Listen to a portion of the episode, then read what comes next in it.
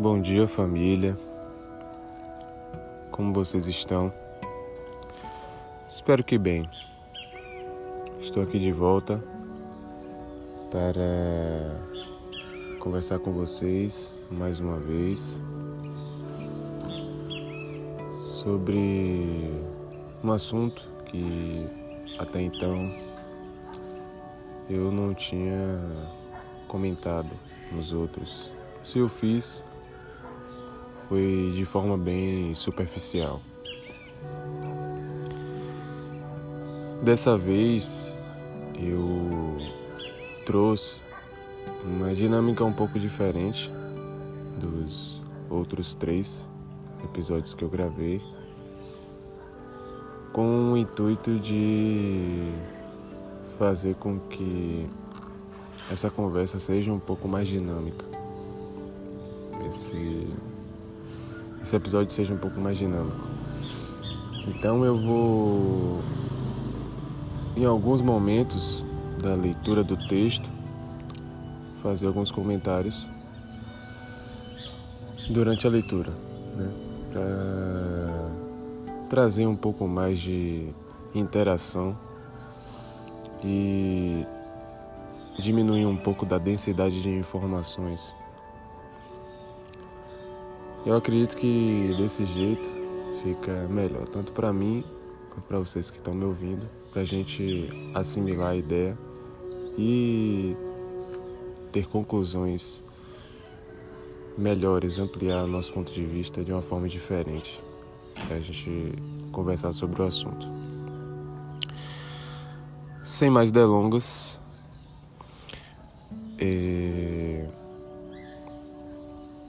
esse texto, a história dele se inicia em junho de 2020, quando uma agremiação de estudantes lá do ensino superior do IFBA, na época que eu estudava lá,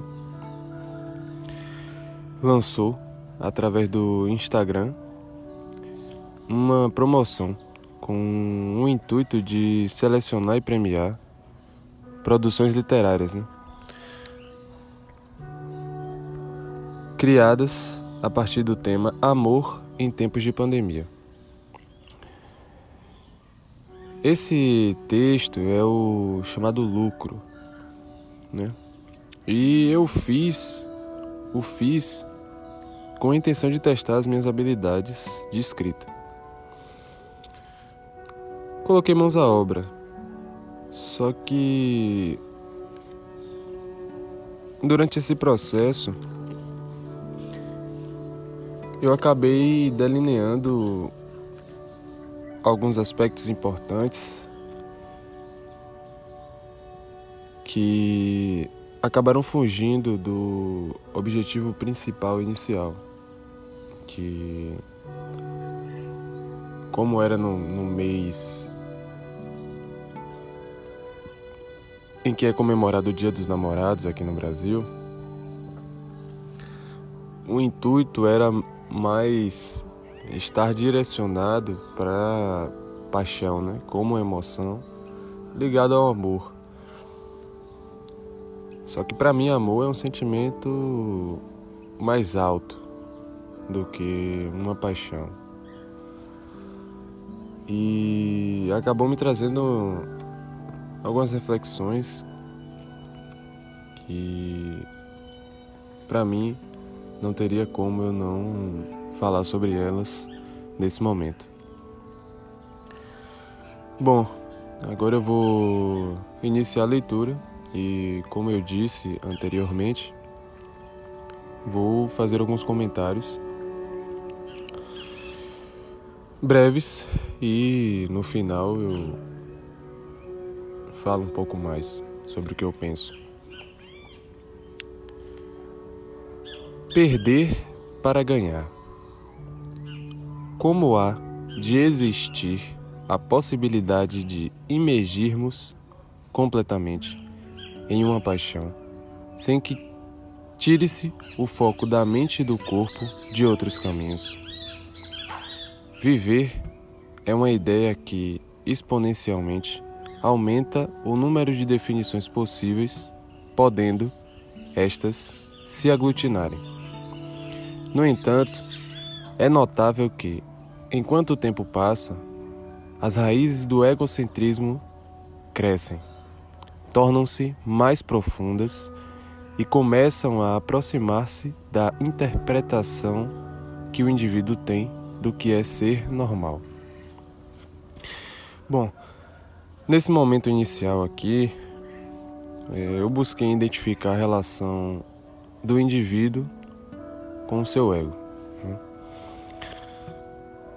Acredito que o século XXI, ele acabou construindo ferramentas muito sofisticadas, que ajudam a manter um modelo de interação social baseado na valorização de posses particulares. E essa tendência, ela acaba indo no sentido contrário do sentimento amor, que é uma força de união, Bom, as relações interpessoais que, cultivadas de forma saudável, mantêm o corpo e a mente sã, são interações em que o aprendizado é inerente e, consequentemente, impulsiona a construção evolutiva do ser, expandindo as perspectivas do pensamento sobre a vida. Infelizmente, elas estão dando espaço para a superficialidade, alimentando o insaciável ego e dirimindo expectativas de experiências intensas e, ao mesmo tempo, duradouras. Além disso, a futilidade ganha terreno. A zona de conforto é um inimigo ímpar. A exaustão diária, causada pela caça de objetivos intangíveis, é concebida pelo sistema capitalista, platonicamente meritocrático, proporcionando um coeficiente estático astronômico, o cotidiano. Isto transformou o indivíduo em um ser autômato, não deixando nem sequer um segundo de esmola para que ele use-o no intuito de confrontar a si mesmo e conjecturar acerca de suas visões mundanas, proporcionando a possibilidade da mudança num rumo em que leva sua breve e limitada rotina, cheia de prazeres insípidos e levianos. Essa parte do texto, eu acredito que merece algumas observações também. Para mim, foi a partir desse ponto que eu comecei a enxergar um novo rumo de reflexão. O amor é um sentimento que pode se apresentar independente do tipo de relação que exista entre duas ou mais pessoas. E, para além disso, também é um sentimento que necessariamente tem que existir de si para consigo, porque nós só conseguimos dar aquilo que nós temos. Portanto, para mim, é fundamental que o amor próprio, ele seja construído primeiro, para que a partir de então você comece a compartilhá-lo com alguém. E eu digo entre duas ou mais pessoas, porque para mim o amor, ele pode se apresentar de diversas formas, não necessariamente com a intimidade de um casal, mas como entre amigos, parentes, enfim. Bom, para tanto, para que esse amor se apresente, se faz necessário a preparação do terreno, porque essa força, com o poder de união, como eu tinha comentado há pouco,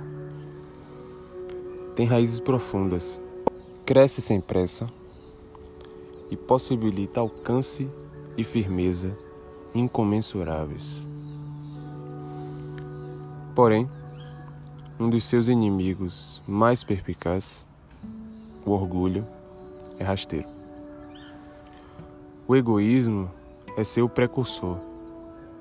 Cria um ambiente ideal para sua proliferação. Cresce em qualquer espaço vazio. A pressa diminui nossa capacidade de focar em coisas fundamentais. Está sujeito a nos deixar cegos. A grande maioria de nós está tentando acompanhar a velocidade da globalização e acaba tropeçando no meio do caminho. Só que, para atenuar as dores dessas quedas que porventura surgem, procuram anestésicos cada vez mais diversos e potentes para fugir dessas consequências negativas. Com isso, o pouco tempo de inércia que sobra, o foco da mente acaba sendo direcionado no sentido de ficar absorta em alguma atividade simples e com recompensas imediatas. No entanto, quando se estende esse hiato, as boas sensações temporárias são demasiadamente limitadas e não ocupam completamente o espaço que o tédio e a sensação de inutilidade contribuem para criar. Nesse meio tempo, abre-se um leque de oportunidades que possuem, por sua vez, o poder de aliviar momentaneamente essa sensação de apatia. Muitas são aquelas que ainda assim contribuem para o isolamento social e têm efeitos colaterais diversos. Outras tantas inserem o indivíduo em um contexto com visão antagônica aos conceitos deliberadamente explícitos até agora. Bom, galera, nesse intervalo eu busco salientar que o espírito tem demandas por ideias sólidas, de modo que os contextos superficiais nunca saciam completamente.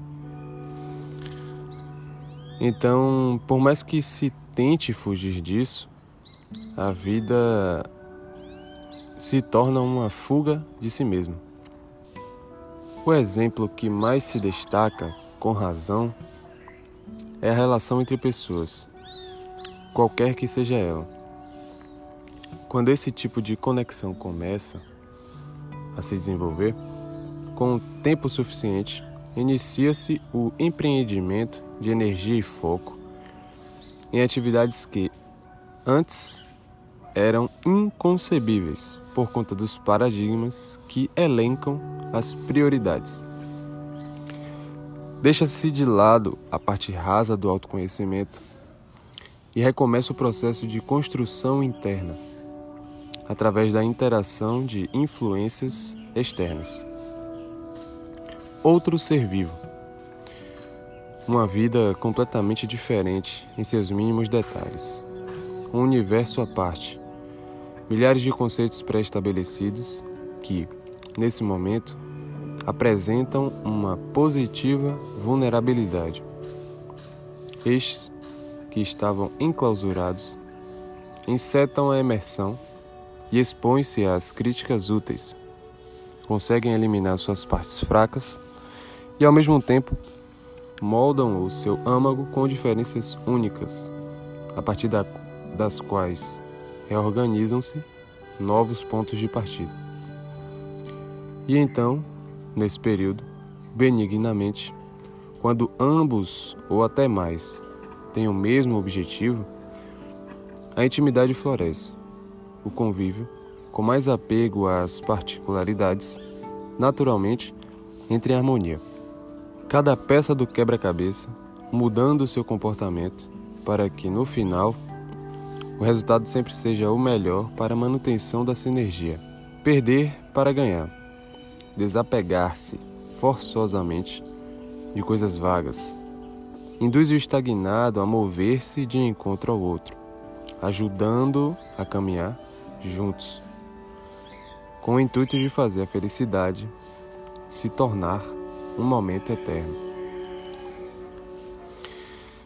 Bom, galera, esse foi o texto com o título Lucro, que eu escrevi lá em 2020.